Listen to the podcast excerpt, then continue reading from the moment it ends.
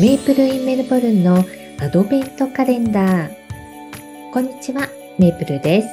12月1日からクリスマスの25日まで毎日配信をしながら一緒にクリスマスのカウントダウンを楽しみましょう。こちらは12月18日の配信です。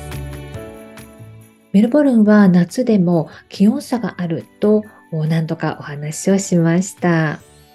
街を歩いている人を見るとね、T シャツの人の隣にダウンを着ている人がいたりするので、あの、人々のね、服装で気温を把握する、想像するっていうのは結構難しいんです。人によって体感温度が違うとはいえ、あの、寒がりの私でさえね、ちょっと今日暑いななんて思う日にダウンを着ていたりする人がいるとね、あれあれ？って思いますし、あとは冬のすごく寒い日にね、ダウンジャケットにニット帽をかぶっているのに、足元はサンダルとか、ちょっとね、謎が多いんですけれども、まあ皆さん好きな格好をしているということです。服装だけでなく、人々の行動にも、えって思うことがあります。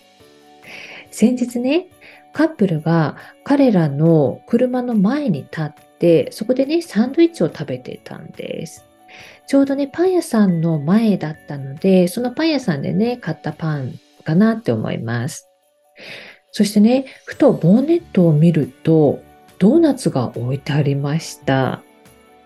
あのね、薄い紙が1枚敷いてあったんですけども、車のボンネットにね、置かれたドーナツというのは初めて見ました。きっとね、彼らがサンドイッチの後にデザートとして食べるのかもしれないですね。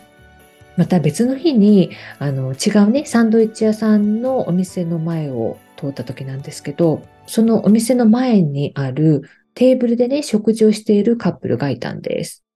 そのお店ね、あの、道路に面していて、二人で並んで、あの、座って、こう、話しながらね、サンドイッチを食べていたんです。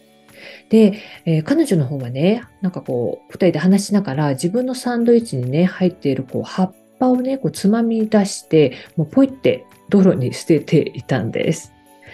で、あの葉っぱはね、まだまだ入っていたみたいで、もう次々とつまみ出してね、もうポイポイって してるんですよね。あの、彼とね、こうお話ししながら。で、えー？って思って、もうちょっと見てたら、あの近くにね、鳩がいたんですよ。で、あ、もしかしてその鳩がね、そのポイッとした葉っぱを食べるんだったらゴミにならないかななんて思ったんですけど、鳩はね、見向きもしませんでした。ただのポイ捨てになりましたね。ちょっと自由すぎるなって思うこともよくあるメルボルンです。それでは皆さん、ハッピーホリデーズ